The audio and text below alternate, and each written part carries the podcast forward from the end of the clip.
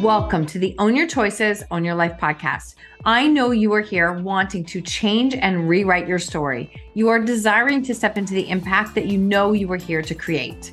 I am here to guide you with the proven tools and strategies used by myself and our speakers to support you in taking radical responsibility in your life and learning how to own your choices to change your story.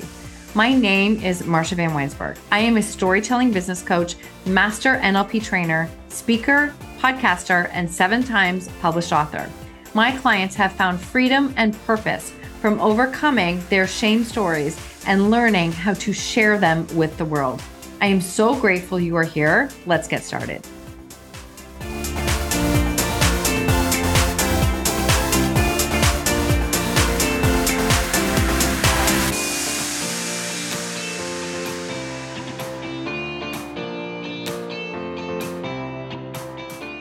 Welcome back to the show. Today we are speaking with Clint Hatton. Clint is an author, speaker, personal development coach, and the author of the incredible new book that is out sharing the story of his son and his son's passing. Clint is the motiva- motivational speaker, personal development, and leadership coach. And the book is called Big, Bold, Brave He's been coaching individuals and teams for over 20 years with a proven track record and helping people grow personally, achieve success, and build healthier marriages and relationships. In his book, Big Bold Brave How to Live Courageously in a Risky World, it contains wisdom, strategies he's lived by to thrive despite his greatest personal loss. In his story and in this episode, Clint shares the loss of his son and what their family went through and how they experienced it, the perspective that he had to shift and work through. And in this episode, we talk about like when you face a personal trauma, even in those really dark moments, we still have a choice of how we show up, how we choose to show up, what meaning we make of it, how we allow ourselves to be heard and seen, and how we respond to life in those moments. We are never without pain. And when we face loss, numbing or avoiding the pain or expecting it to go away is not the way to move through it.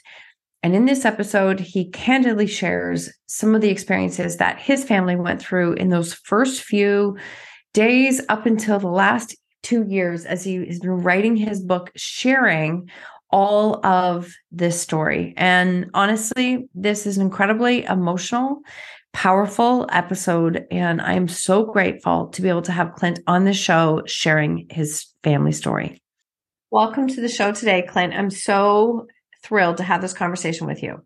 Uh, thank you, Marsha. It's my privilege to be on here with you, and I'm, I'm excited for the talk. So am I. You are an author, a speaker, and a personal development coach. This is something you have been doing for a number of years. Yes and no. I mean, you're you're accurate. Um, the the shift really took place in this last year. I spent most of the last 17 years in a pastoral role, so a lot of my coaching, mentoring, that kind of thing uh, was in that realm.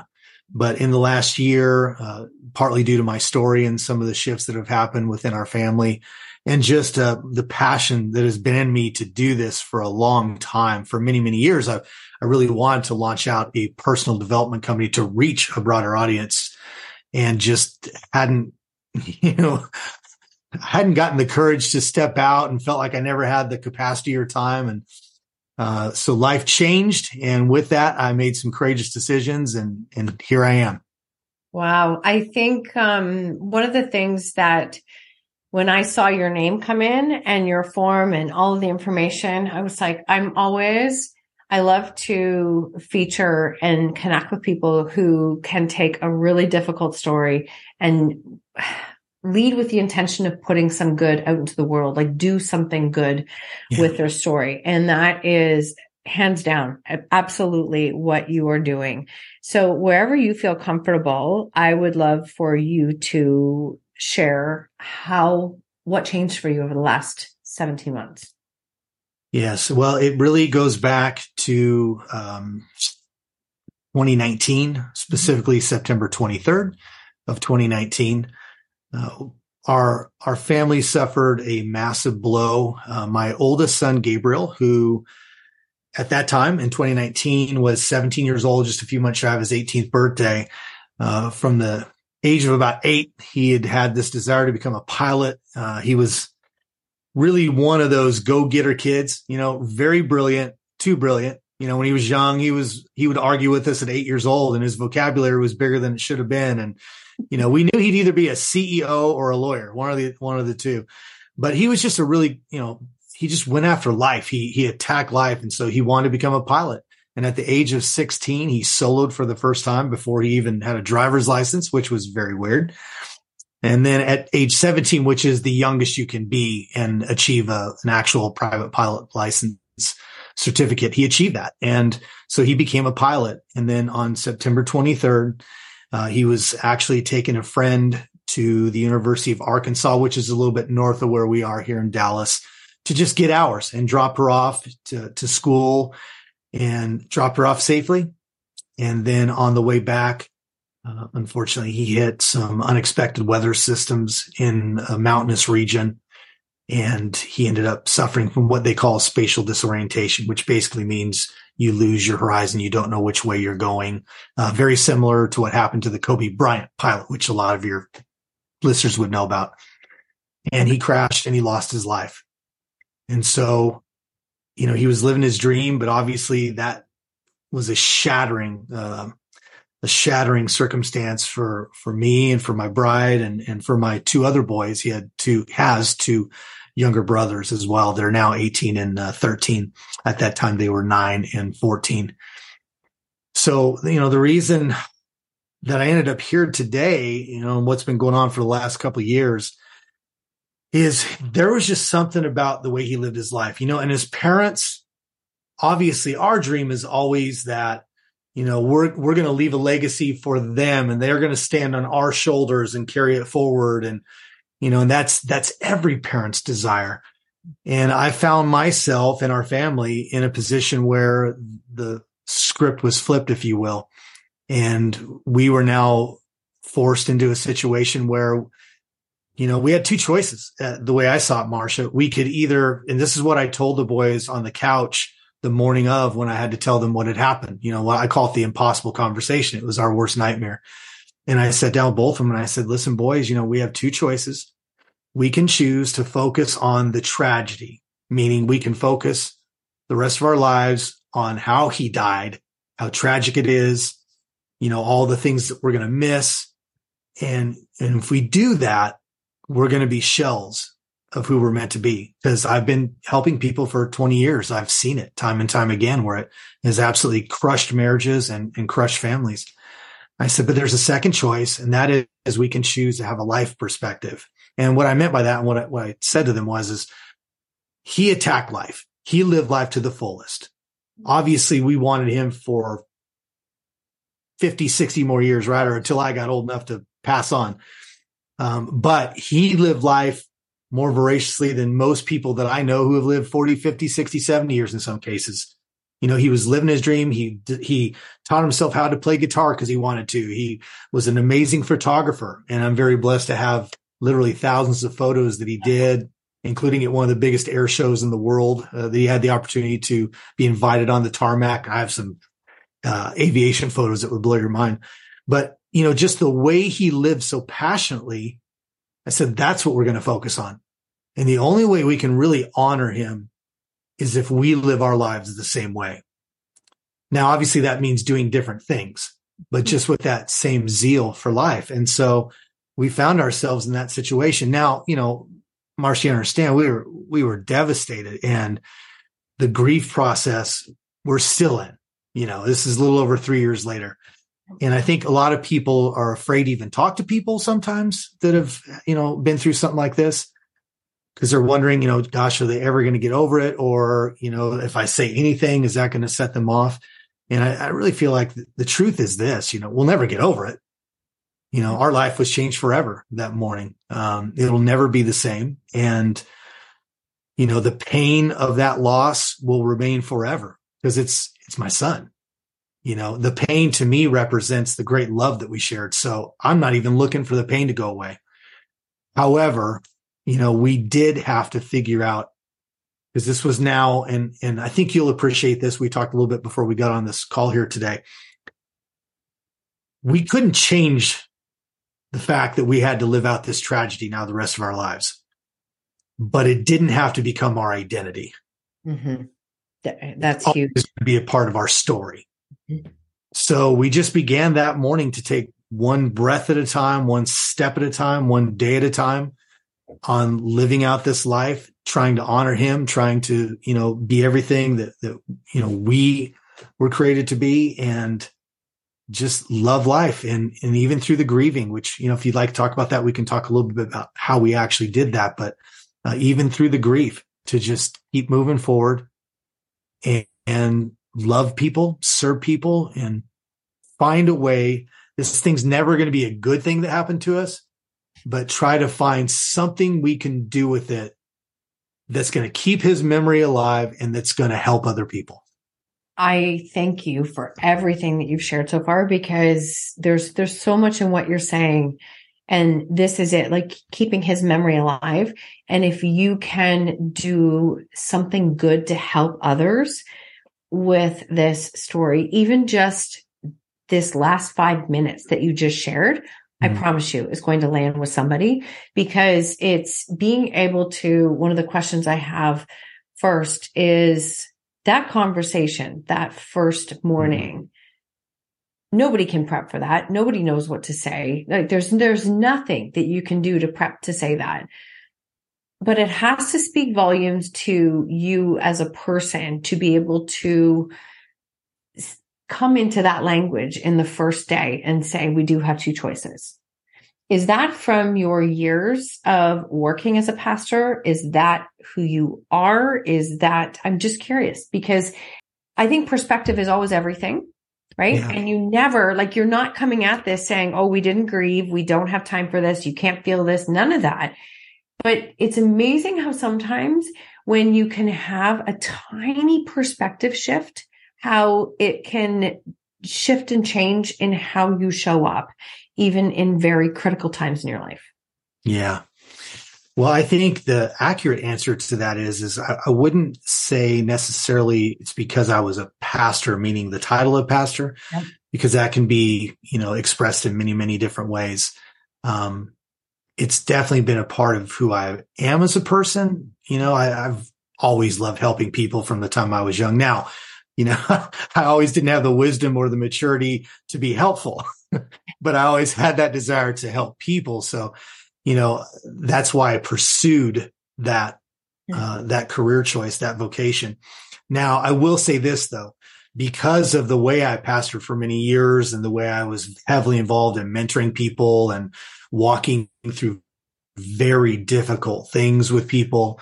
You know, I've been in hospital rooms for hours sometimes at a time with families as they watched a loved one die and ultimately died, you know, in front of us and then trying to pick up the pieces later and all that. So, you know, I do feel like I had an advantage from that standpoint in that I have been the observer, if I could say it that way, of how a lot of people have handled mm-hmm. such of a tragedy over the years. And and again, unfortunately, it hasn't ended very well. You know, you've seen a lot of um, a lot of divorces happen when uh, a couple loses a child, and then families often implode. And so, you know, it, it was definitely an advantage to have have that knowledge that this could happen, mm-hmm. right? And so then I think from that point, it was like I just knew in that moment that we needed a compass and we needed it fast because I call I call the first year really, certainly that morning, but I call the first year of grieving a loss like this, the shock and awe phase. Mm-hmm. Um, you can't, like you said, you said it so well. Nothing, none of my experience prepared me for what I was going to feel. It only prepared me for what I could see could become an outcome of how we process it. That was the only advantage, right? So when when I looked at the boys that morning, I just felt like mm-hmm. that was the thing that had to be said immediately. And there was another piece along with that that I think is really, really critical. and has helped us through this process. And Marsha, I want to make it clear to your listeners too, even what I'm about to say, we didn't do any of this perfectly. No, you know, not every day was a good day and not every day did we, you know, execute everything I'm saying perfectly. We didn't, you know, and there was, there's been some tough days. Um, but again, it, it's, it gave us a compass to start with that allowed us to recalibrate over and over and over and get back into a healthy mindset pretty quickly, you know, and that was the second thing we talked about that morning was I said, okay, boys, we don't know how we're going to grieve. I don't know how I'm going to grieve. You don't, Amaryllis, my bride, she didn't, you know, we didn't know what that was going to look like from day to day, from and early on from hour to hour, you know. And so I said, so here's here's how we're going to handle that. We're going to grieve together. And we're going to let each other grieve the way we need to grieve in the moment. So if you get angry, it's okay. Be angry. If you're sad and you want to cry, cry. If you feel like you're maybe moving into, and they were, you know, young. Joel was a freshman in high school, Liam only in fifth grade. So, you know, you, I had to tweak the language a little bit to make sure you understood what I was saying. But it's like if you're beginning to feel like you're feeling super sad and maybe depressed, you need to talk to us. And that's okay too. But I think what was really critical that's been helpful for us is we we did do it together. And I even told them at that time, I said, listen, this isn't a rule that we're giving you that we're not going to live by. When we're feeling it, if I got to cry, I'm the dad of the house, you know, I'm the manly man, right? If I got to cry, I'm going to cry and I'm going to cry in front of you. And I have many times, two weeks ago, even, you know, and, and same with Amaryllis and same, and it's not all about crying, but you know, whatever the emotion is for that moment. And sometimes it's joy. You know, sometimes you, something sparks a certain memory about how he lived or what he did or, you know, and, and laughter was okay too, you know? And so we set that uh, or, or made a pact, I guess you could say that morning that this is how we're going to do it. And I said, listen, it, it's, it's always going to be okay to not be okay. Mm-hmm. It's never going to be not okay alone. Mm-hmm. So you can't let yourself get isolated. We're going to talk this out. And so we've practiced that again, not perfectly, but we've practiced it and we've had a lot of conversations and each of us, each of us process a little bit differently. You know, my oldest was almost his, you know, had just really become Gabriel's best friend. They had really, you know, for all the, the boy moms and dads out there, you know, a couple years prior to that, they were, you know, fighting all the time and total friction. And they had really turned a corner through a, a vacation they went on a few months before and they were buddies now, you know, and so it was devastating. Mm-hmm. And him, there was a big gap between ages. And so for him, he was always bringing it into the here and now. You know, it'd be stuff like we've eaten pepperoni pizza, you know, and he would say, Gabriel would have loved this pizza.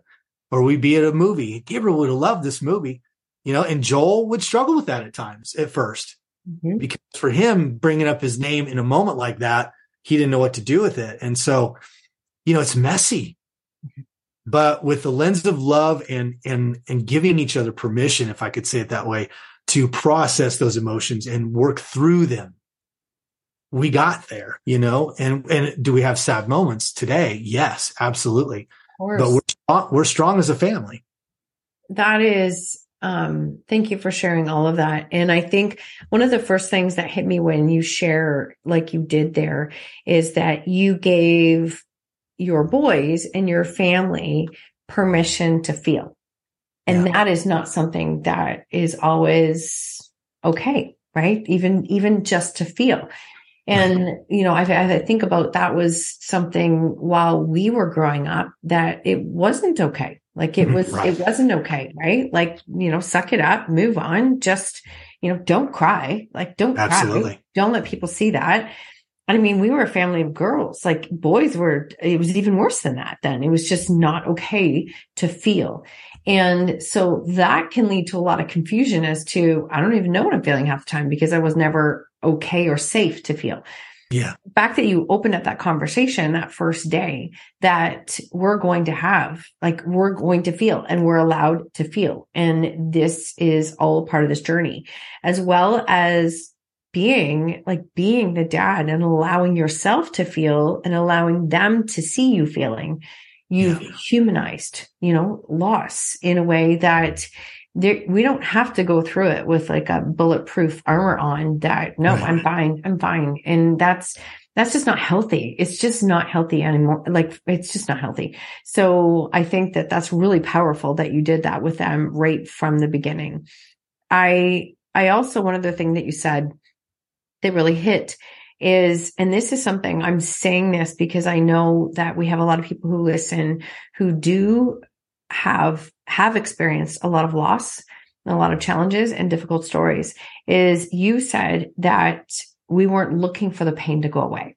Like we weren't sitting there saying, well, that's the one year mark. Cause right. I've had a few friends who've lost mm. parents and who have lost, I have a friend who lost a husband, um, at a young age and I can't tell you how many people said to her, but it's been a year. Like what's, right. what, what's the, it's been a year. You've done all the first. Right. You be fine now.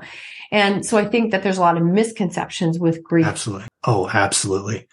Yeah. I mean, I, I call the first year shock and awe for the simple reason that it is your first cycle. Mm-hmm. And so, you know, especially, you know, Gabriel passed away on September 23rd, just because of the, of our birthdays and the way things are laid out uh, we had all of our birthdays, all of them, including his, started about a month later.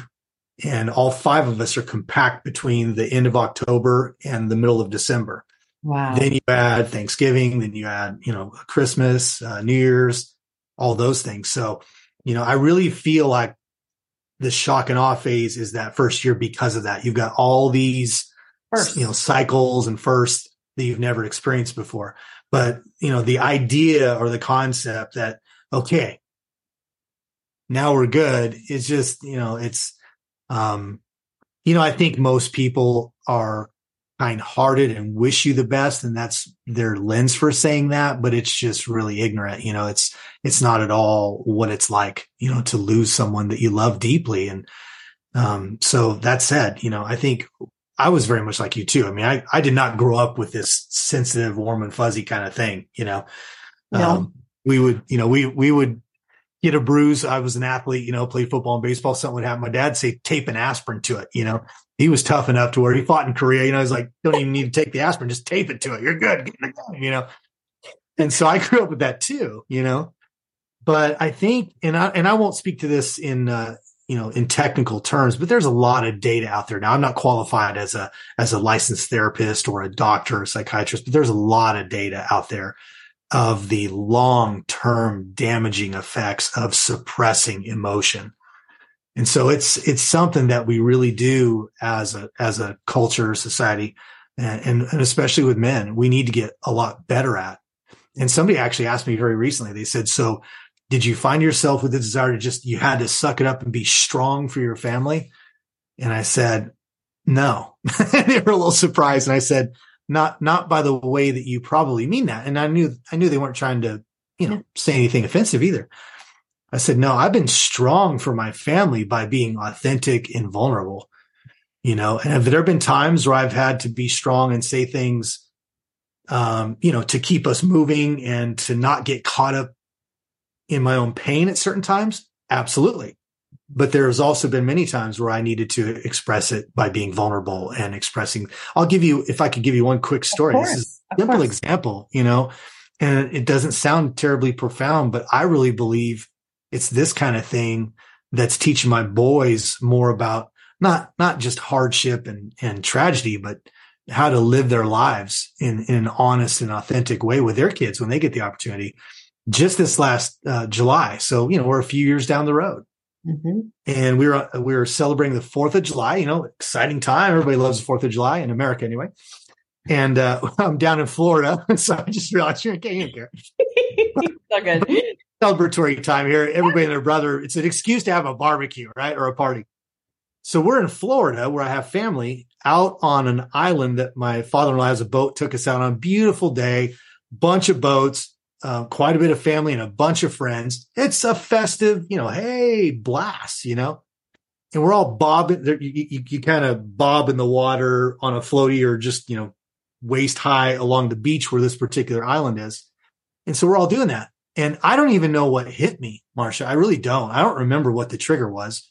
And anybody that's lost a child knows you don't need a trigger, but um, something hit me. And I just began thinking, I just missed Gabriel, you know, and I started to cry. And so here's, if, if there is a, a trick to this or not trick, but if there's anything that you need to be cautious of. Now, if I was in a boardroom, you know, uh, certain things that I do professionally, okay, now's not the time for me to process that emotion. Right. I need to gather myself, take care of business. But then, and here's what most people do, then they just bury it away and never deal with it. I need to go find a place as soon as I can where I, where I can allow that emotion to come back. Yeah. So in this case, I just bobbed about 20, 30 feet away from where everybody, because it was a big party. Nobody noticed what I was doing anyway. Mm-hmm. And I literally, for about 40 minutes, just a lot, and I didn't realize it until I looked at my watch. I just, I just wept, not uncontrollably. No one even knew what was going on, but I just allowed myself to feel that. And then you know what happened? Because this is how we're built. This is how we're wired as humans. We exchange emotions all the time. It's the way we were wired. All the time. All the time. Yeah. Unconsciously, you know, it's just automated. But in this case, I knew I'd, I'd allowed myself to feel what I needed to feel. And then I was ready to rejoin the party. And so I exchanged that sadness in the moment for joy. Mm-hmm. And I got back into the boat because at that point, some people had jumped back in the boat. We were eating and I did tell my wife what happened because again, we are very honest with each other of letting each other know when we're processing something. Yeah. But I got back in and then, Hey, party time, you know? And I think that's a really simple yet possibly profound example of, you know, we need to be able to do that. And, and in my case, for my kids, you know, I let them know about it mm-hmm. because sometimes they seem sad or they want to cry for what seems like no trigger. And, and how is that okay for them if I don't tell them when I experience it? I, I love this open communication and open line that you're having with them. And, you know, again, allowing the emotion. It, you are right. There is so much research that talks about how we, we have generations that have just suppressed every emotion possible, like just suppressed it. And if it comes up, it's like, take something, put it down, push it down, mm. ignore it, do all the things. And it's interesting because even um, research wise, I don't have anything off the top of my head to to back this up. But because you were in the water and because you were actually moving and you mm allowed yourself to move, you actually physically allowed the emotions to move through you, which is why you can then, you know, release it and move into even as opposed to like, oh my God, I just have to hold this in or I have to do that's just trapped. It's all trapped and trapped. So I think being in that space, you allowed it to move through you and it was like, okay, I needed to release that obviously something reminded me. Yeah, and yeah, and yeah. it doesn't have to be a big profound trigger. I think that is a big misconception when it comes to grief is that it has to be something you know huge that happens like a milestone or a birthday. Right. and it can be something very small that reminds you of the person. Or you can have a moment where like my husband will say something and i'm like he just said something the other day. And i was like I forgot about that. Like I immediately forgot about it. He goes, mm. how'd you forget? Cause this one stuck in my head. And I went, Oh, but this one stuck in my head. And we're both having these moments where we've, we've worked really hard to continue having open conversation and communication about difficult, difficult times and difficult emotions. And much like you're saying, I mean, I don't know what the stats are, but I know that when you are dealing with something like the loss of a child, a lot of families don't make that transition together. No, they don't. And you just said something, you know, what you're describing there is really profound. And I have found it to be 100% true. And I can't cite a report, but I can cite years of experience of working with people, you know, in the, in the personal development side of things. Mm-hmm one of the most common questions I ask people, and it and it isn't regarding. So I'm not a grief counselor. That's not the only thing I do. I, I talk about all kinds of different things, but I have yet to ask anyone that is experiencing great fear or rejection or name it. Right when I ask them, okay, I want to ask you a question. When you are feeling rejected, what is happening in your body? What's the physical response to that? I have yet to have anybody not point to something immediately. It's not, and it's not always the same thing. It differs, you know, for person to person, but usually they're like, Oh, yeah, absolutely. I get hot on the back of my neck or I get this like sharp pain in my stomach. There is absolutely a physical correlation to an emotional condition.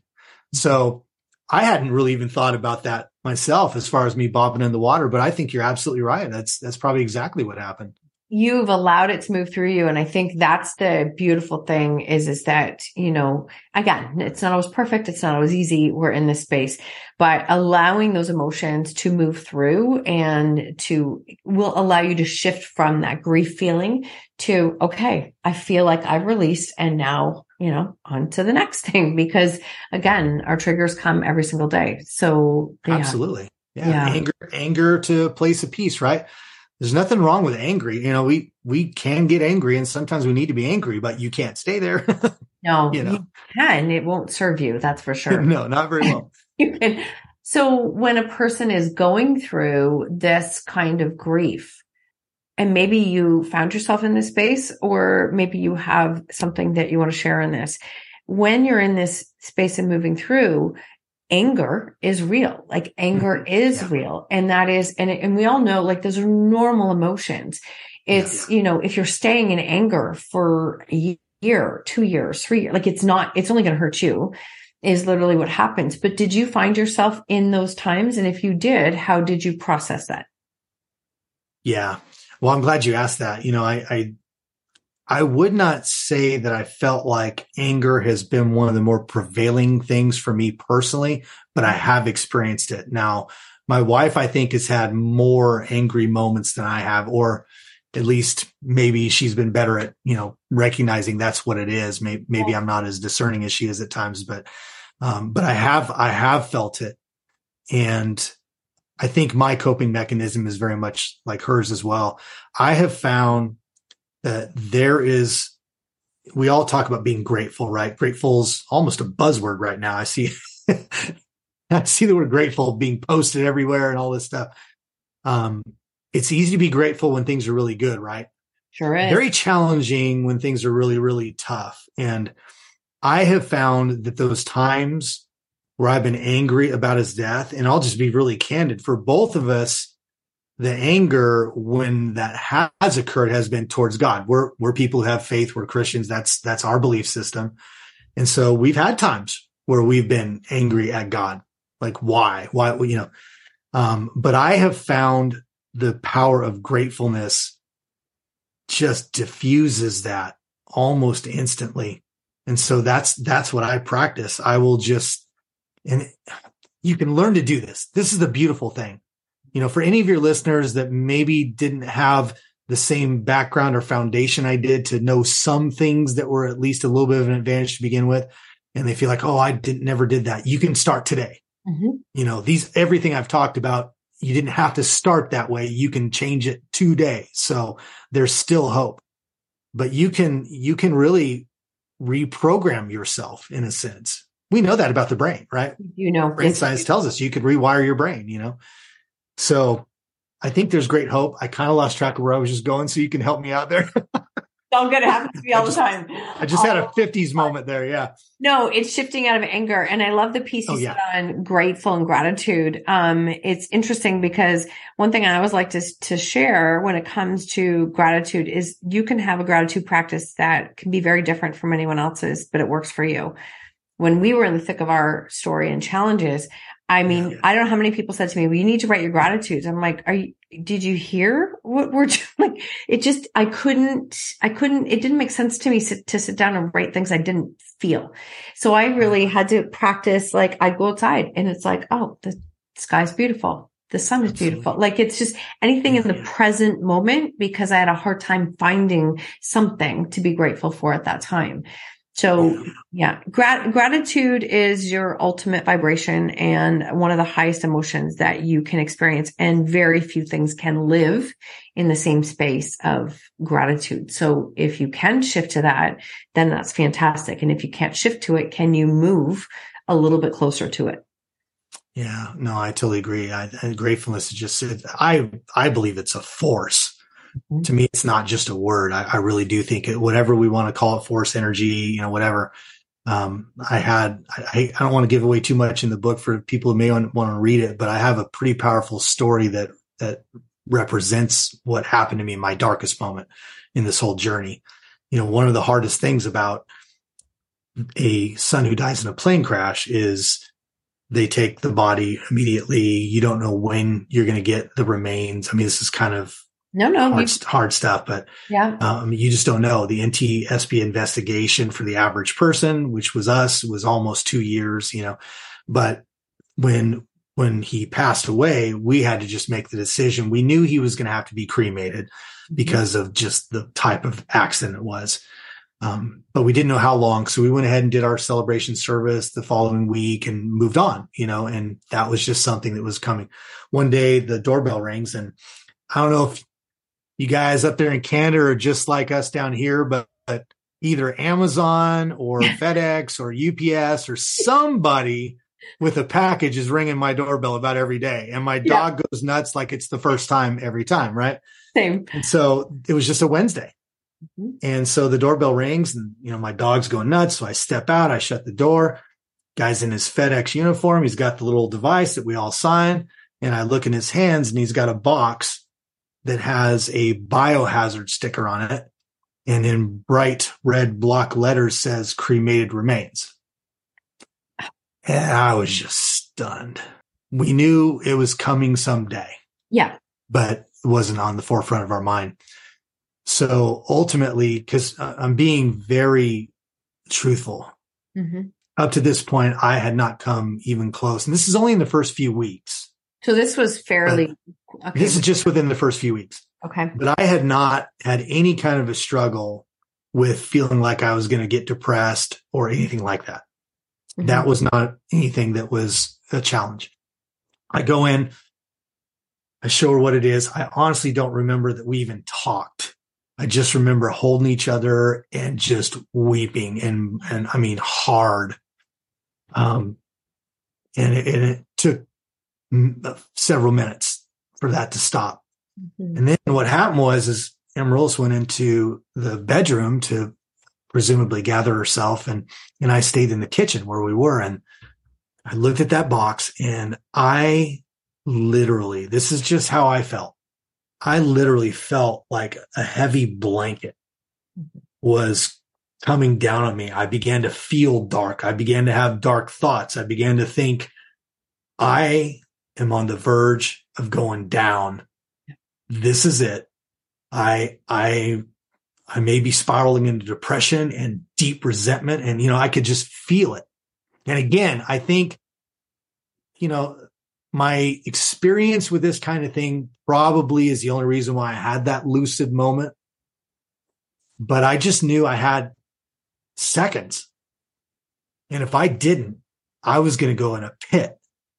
And literally, I just did the one thing I knew to do, which is what we're talking about now. And, and I didn't feel it just like what you're describing. You know, I, I if you'd asked me, write down what you're grateful for, I'd be like, something I shouldn't say, right? Yeah. And, yeah. but, but I knew that was it. And so I literally just stood there and I began to just thank.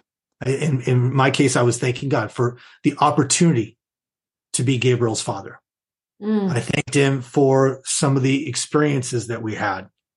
Mm-hmm. And I just, I just, and it wasn't long, you know, I just, I began to just say, and, and it grew too, because the first couple ones I kind of murmured you know and then as i began to express gratefulness that energy power that you know we talked about i began to feel it and my words even got stronger and i just rattled off some things that i was grateful for and before i was finished and this is all within the matter of a few minutes i literally felt that and i'm just going to use the word dark energy uh, freak anybody out but this is what it felt like mm-hmm. it just lifted but I want to distinguish something very important is that that didn't get rid of my pain.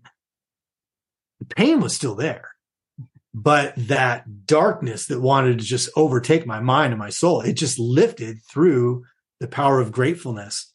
And I, you know, obviously it's a very vivid moment. And so it's kind of hard to forget. Um, I've only had a few times in the last few years where something even remotely close to that has tried to come and gratefulness works for me every time. Um, but like you said, sometimes you got to dig a little bit to figure out what am I grateful for? It's there. It, trust me. It's like, it, I, I actually was quite resentful when people would say it in the beginning because I was like, okay, um, okay, that sounds great. But, um, I was just not in that space, but I, you have to learn how to shift through that. And, and I think yeah. that you can stay in. I mean, again, it's really important that we feel our emotions. It's also important that we don't shame ourselves for maybe not responding like you think you should, or you think maybe others think that you should. But this piece on like shaming ourselves only keeps us where we are.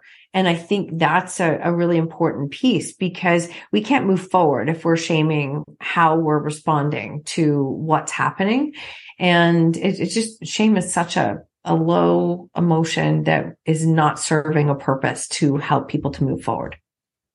Yeah, you you nailed it. My experience that that's I think shame is probably I mean it's not the only one, but it's probably the most common and the one that that keeps people buried easier. It does. It does.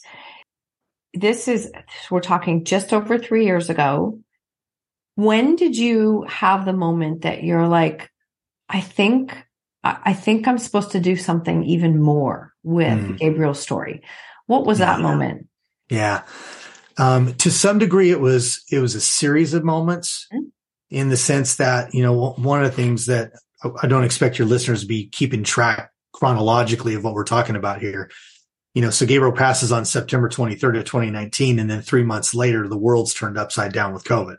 It, yes. And I, I did. I mean, that's, that wasn't lost on me because I'm thinking like that was such a, a strange time for all of us. Absolutely. All of a sudden now you're in this time of isolation and, you know, resources. I don't know what things were like for you. Resources were incredibly difficult to get here. Um, so, and I mean, I had friends who it just, it, it really wasn't a good time. So I can't even fathom how that, that compounded for you? Yeah. So, you know, ultimately the world lost. Yeah. Right. The world suffered a loss. And in many cases, Grieved. people lost loved ones, yep. you know, um, but there were many other forms of loss too. And, you know, I'm, I'm one of those people that, you know, when you lose a child, everybody, the first thing out of everybody's mouth, and I've said it to other people too before I experienced is I can't even imagine, right? Cause no one can. But, but then there, sometimes with certain people that almost creates like this hierarchy. Yep. In them, to use your word shame, other people are shamed if their loss is lesser. And I don't, I don't see things that way at all. To me, loss is loss. Um, now you're not going to compare losing a loved one to losing your car or your, or, you know, some inanimate object, but loss is loss. And so in 2020, the world began to unravel and last couple of years, everybody lost in some form. People lost careers, they lost businesses, they lost friendships, they yeah. lines got even Fair. thicker and you know all kinds of stuff you know came out of that and so as time went on and we're going to go back now maybe about a year year and a half ago when i began to think about i was already starting to do some personal development but i hadn't decided to write the book yet so there was a moment there mm-hmm. um, i I knew I wanted to help people. I, and I knew I wanted to help people that had suffered major loss, but I also wanted to help people that just lost in general, or maybe have just given in to the fears of life and not willing to take a risk. And they're just living a life of just mundane mediocrity. You know,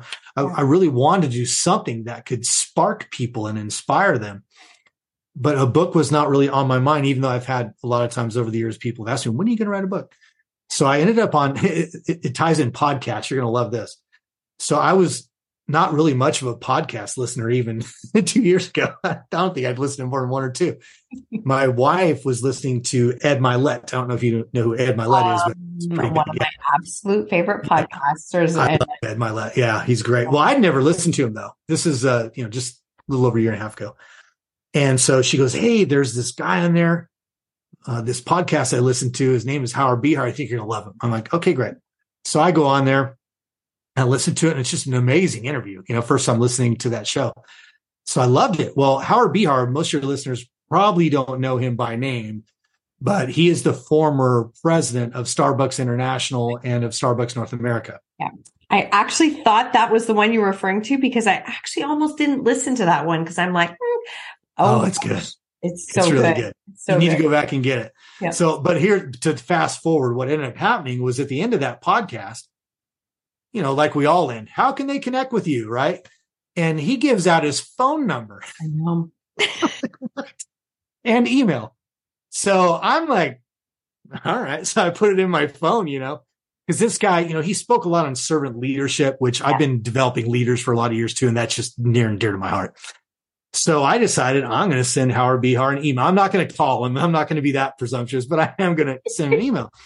So I sent him just this polite little email. Hey, I, you know, I loved your talk today. You know, love you're talking about servant leadership.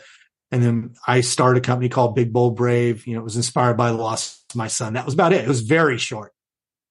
Well, three months go by and Howard did not reach back out to me and he had promised he would return every email. So this is kind of the new Clint at that stage of my life. I used to always be one of those people who just ah, whatever and just move on, you know. But I decided to send him one more. So I sent him another email just saying, Hey, you know, there's a million reasons why you could have not seen my email. Just like, you know, I never heard back from you. Well, I've got him in my phone, right? Mm-hmm. I am not exaggerating. I hit enter and three minutes later, my phone rings and it's Howard Behar. No. So I'm like, yeah, exactly. That's how I felt too. But I didn't answer that way. I'm like, hello, Howard. you know, oh, of course I expected you to call. No. But ultimately what happened was, and this is the moment, is about, I don't know, it was a, brief call, 10 minutes, 15 minutes maybe. And towards the end of it, he asked me point blank, he goes, so have you, he asked me more about Big Bold Brave, the mission, what I want to do. And he says, so have you written a book yet? I'm like, no, you know, and then he just gave me a few reasons why he felt like you should write the book, you know? And so at the end of that, he asked me how I can, how he could help me, which I was definitely not prepared for. So ultimately I just said, Hey, I'm going to write this book. I'm making the decision tonight. If I write it, will you read it? And he promised me he would. Fast foreword. I ended up sending him the manuscript when I was done with it. And then I asked him if he would endorse the book or excuse me, write the foreword and he agreed to that. So when you see the cover of my book, you see that Howard Behar is the forward on it.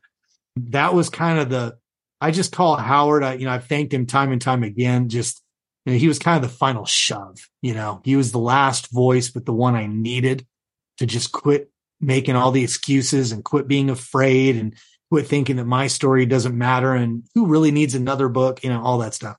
Mm who needs another podcast? Who needs another book? Who needs oh, things? Right.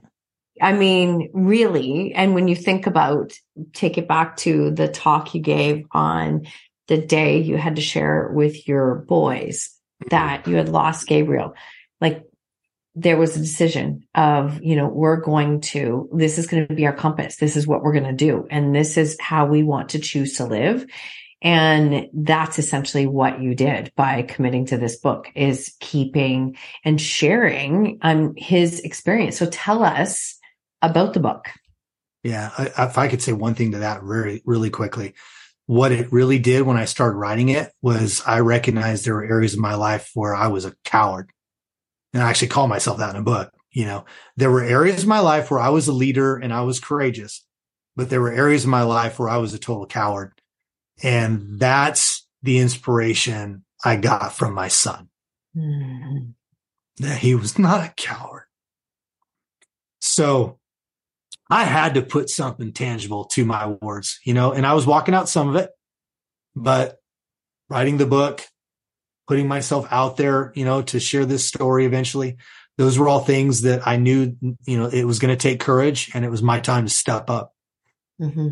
So with the book, um, you know, we, we just talked about COVID and all that. I just really felt like I, I wanted to write something that was just going to help a lot of people. And so, you know, I, I, feel like I've done that. I've gotten some tremendous, um, feedback and stories and I've got some amazing endorsements to it as far as just the impact it's having on people. And I'm just, I'm grateful for that because I want to see uh, uh, my, my tagline, Martha, I don't know if you, or, uh, Marsha, I don't know if you've seen it but it's courageous humans, inspiring lives. And for me, that's not a buzzword. I mean, it is catchy. I get it. And it works with SEO and all that stuff. But I really mean that because I believe that each one of us has three things in us. And this is the point of this book ultimately. And we have more than this, but three things especially. I believe we all were created to be courageous. I believe that courage is in every single one of us. We just need to access it. I think we were all built with the ability to be creative. I think everybody has a form of creative genius. And I think we all have within us the ability to be compassionate. And so for me, courageous humans, inspiring lives, I just want to be one small part in helping someone. And Howard told me to write the book for one person. It's literally the advice he gave me. Don't worry about trying to write a bestseller. Don't do any of that. Write to help one person. So if I can help one person become a courageous human being, whatever that looks like for them, that in doing so, they live a life that inspires other people, then I've fulfilled my mission. Hmm. And I have no doubt I cannot wait to read it. Thank you for sharing all of that. And I love this piece that, you know, courageous humans inspiring lives, but we're all created to be courageous, creative, and compassionate.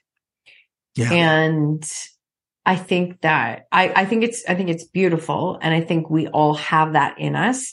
And sometimes we might not see that in ourselves. And sometimes we can't see that in others when we are, you know, dealing with difficult situations. But I think if we can really come down to the point of recognizing that all of that is available in us and it is available in others and that people are ultimately doing the best they can with the situation and the circumstances that they have. If we can apply more compassion, it would go a long ways. It would go a really long ways. Absolutely. No, I, yeah. I 100% with you on that. Yeah. When, when does your book come out? It's out. It actually is available anywhere books are sold. Uh, I have not done my official launch yet, so don't get fooled by that. if people go to my website right now, I'm still in pre-launch mode because nobody does a full launch in the middle of Christmas. So February 1st is my official launch day. But for your listeners, they can go to my website right now. Um, if you don't mind me sharing, that's probably the best. No, I, I do want you to share. Yeah, that's the best way to connect with me, I think, because uh, if you go to the website, bigboldbrave dot, and I say bigboldbrave dot us, yes, I understand it's actually US but it works for me because I really believe what you just said. You know, even, even when we learn how to be more courageous and we learn how to take these steps, it's never going to be on an island. It requires collaboration. So we need people, yeah. you know, we need people to run with. So bigboldbrave.us, they can go there. They can, they can get the book. They can uh, sign up for updates. I have a podcast I'm going to be creating this year called Stories of Big Bold Brave Humans. Um, there's some other projects that I'm working on as well. And then all of my social media links are there as well. So if they want to connect me, connect with me on a certain platform, they can do that. Uh, I do want to tell your international listeners though, if they want the book, it's probably as much as I would love for them to just buy it from me. It's going to be better for them to buy it from one of the online retailers out there, Amazon, Barnes and Noble, Goodreads, someone for shipping purposes, because shipping today has gone crazy it's insane. I've been shipping books for years and I just, we just finished our collaborative book and we started shipping them out in September and October. And I could not believe the differences in shipping prices from oh my gosh six months before that. So definitely, they've definitely come up. So I, it's okay. Anybody yeah. I interview who is an author, they're like, yeah, go to my website. They're like, unless you're international, then can you please go to, because, right. Yeah. Well, it costs more to ship the book than the book costs considerably more. You're yeah. in Canada. I I promised someone, which I learned learned on this one, that I'm going to send you a book, and I did. But the first quote I got was sixty eight dollars. Sorry. I ended up getting it for a dirt low price of thirty dollars to ship one book. Yeah. But yeah, crossing right. international lines nowadays is crazy. So that's where the Amazon machine is our friend. Mm-hmm. No, I will make sure that everything is there. Honestly, I, I cannot wait, um, to read it. And I am here fully open to sharing and helping you in any way possible for that, um, so February much. 1st. Yeah. Yeah. Because I know, I know what it's like to put that story out there. And how is your whole family feeling at this point with this book coming out into the world in the way that it is? You know, it's, it's been an interesting process because we've all lived through even that to some degree. Um, unfortunately for my wife, she's read my book more than any other human besides me. because she she's uh, I have a professional publishing company and editor, but she's an excellent editor. Oh. So even before I went to that stage, I was running it by her, and she's so good. But but you know, for us, reading it, you know, you process, reprocess, takes us back to certain situations. Cause I share, uh, actually, I'm glad you asked that because I want to say something real quick too. I do share other stories. This is not a grief specific book. Mm-hmm. And there's some things that we've experienced over the years. I think people are really going to enjoy it and the principles that they can use right away, like real stuff. But I also include four stories of some other people. I'm not going to give any of those away. Some amazing stories of people that I, I mean, I need to bow to myself, just amazing human beings that have given their pain a purpose and some done some amazing things to serve people. So a lot of that's in there, but for the family, it's, it's exciting too, because I've also given my boys now permission to chase any dream. Yes, you have. And I'm not just putting my money where my mouth is. You know, I think, and I heard someone, I think I heard Ed Mylett actually, since we're already promoting him today. Um, I think I heard him say this, like he needs our help, right? No, uh, but, but, one of these days he's on my bucket list. You have no idea. He's right there on my bucket list to be have a get as a guest one day. So yes, absolutely, absolutely. You and me both. Maybe we can figure out a way to get them together. But but here we go again. I lost my I lost my thought again. Oh my gosh. permission, permission to dream. And he he said something the other day that you know one of the worst things we can do as a parent is to tell our our kids that they can dream and they can accomplish anything that they put their minds to when we haven't even tried. I know exactly so, the clip you're talking about. I saw it and it was like, oh, that's a gut yeah. punch, right? You can't, you, you can't be in a space as a parent to, I don't want to say even encourage, but some, for some parents, it, it's almost like an expectation or a scold that you have to go after and do these things. And as he says in the clip, they, he's like, you know, pretending he's the, the child saying, right, well, why didn't you do it, dad? What why haven't you, dad? Yeah. What about you, dad? And yeah. it hit me and you've exactly done that. I think it's even more, if, if it's possible, I think it's even more powerful because, um, there's this misconception that, you know, we can only do so much by certain age, like that we can only mm. do, right?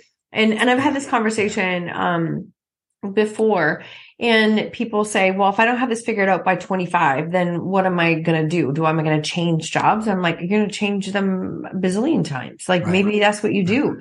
We've, we've created this false belief that, and maybe social media has had something to do with this, but this false belief that you know, some people just like smack it right out of the gates and they're doing incredible things and they hit it out of the park in their mid twenties and they right. never have to struggle. And it's like, no, I think that that's right. not real life. I think parents and and people in their, I'm going to say 50s, 60s, like reinventing, creating, doing something new is, and then combine that with it being something that puts a lot of good out into the world.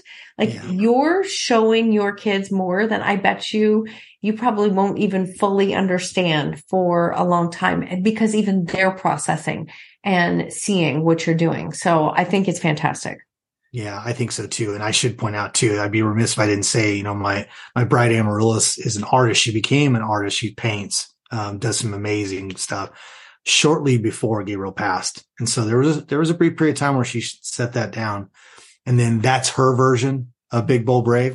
Mm-hmm. And so she started pursuing that too. So she's doing the same thing and actually just was, uh, actually invited in to do a, an international show here in Dallas that put her on the map so she's leading the way too, you know, and so I want to, I want to give her kudos as well for it's not just me. It's both of us trying to, to lead the way in that way.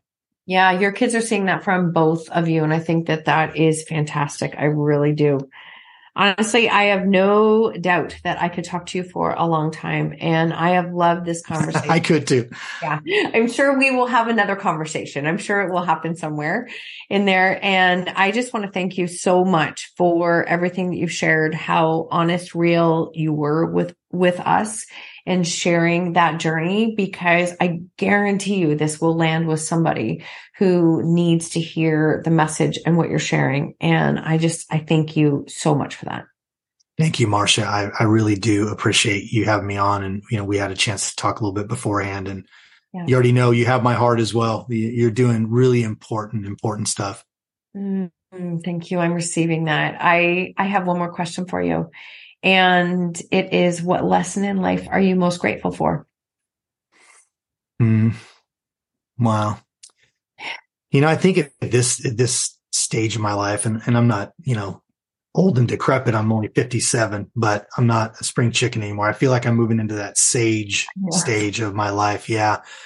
I, I think for me, it's pretty simple and it's not terribly profound because a million people have said it. And that is just the significance of having real connection with your family and with those people around you that you really love. I'm much more intentional, especially since Gabriel passed to we spend much more time with family, especially those who live out of state that we didn't used to see very often. Um, and I, I take my friendships more seriously as well. So I think just being intentional about the people around me, cause that's at the end of the day, you know, we're all going to do some stuff. And I even have a chapter called, you know, what will they say? and it's all about, do I want them to talk about the stuff or just who I was and how I made them feel? Mm-hmm. That's beautiful. I think, um, it's it's taking that lesson and that experience and being intentional with the people that are around us because we all know that time is short and so i think that that's a beautiful beautiful share. Thank you so much for being here and for this connection. Honestly i cannot wait to have another conversation again. Yeah i had a blast. So i'm going to hold you to that. I will. it's done.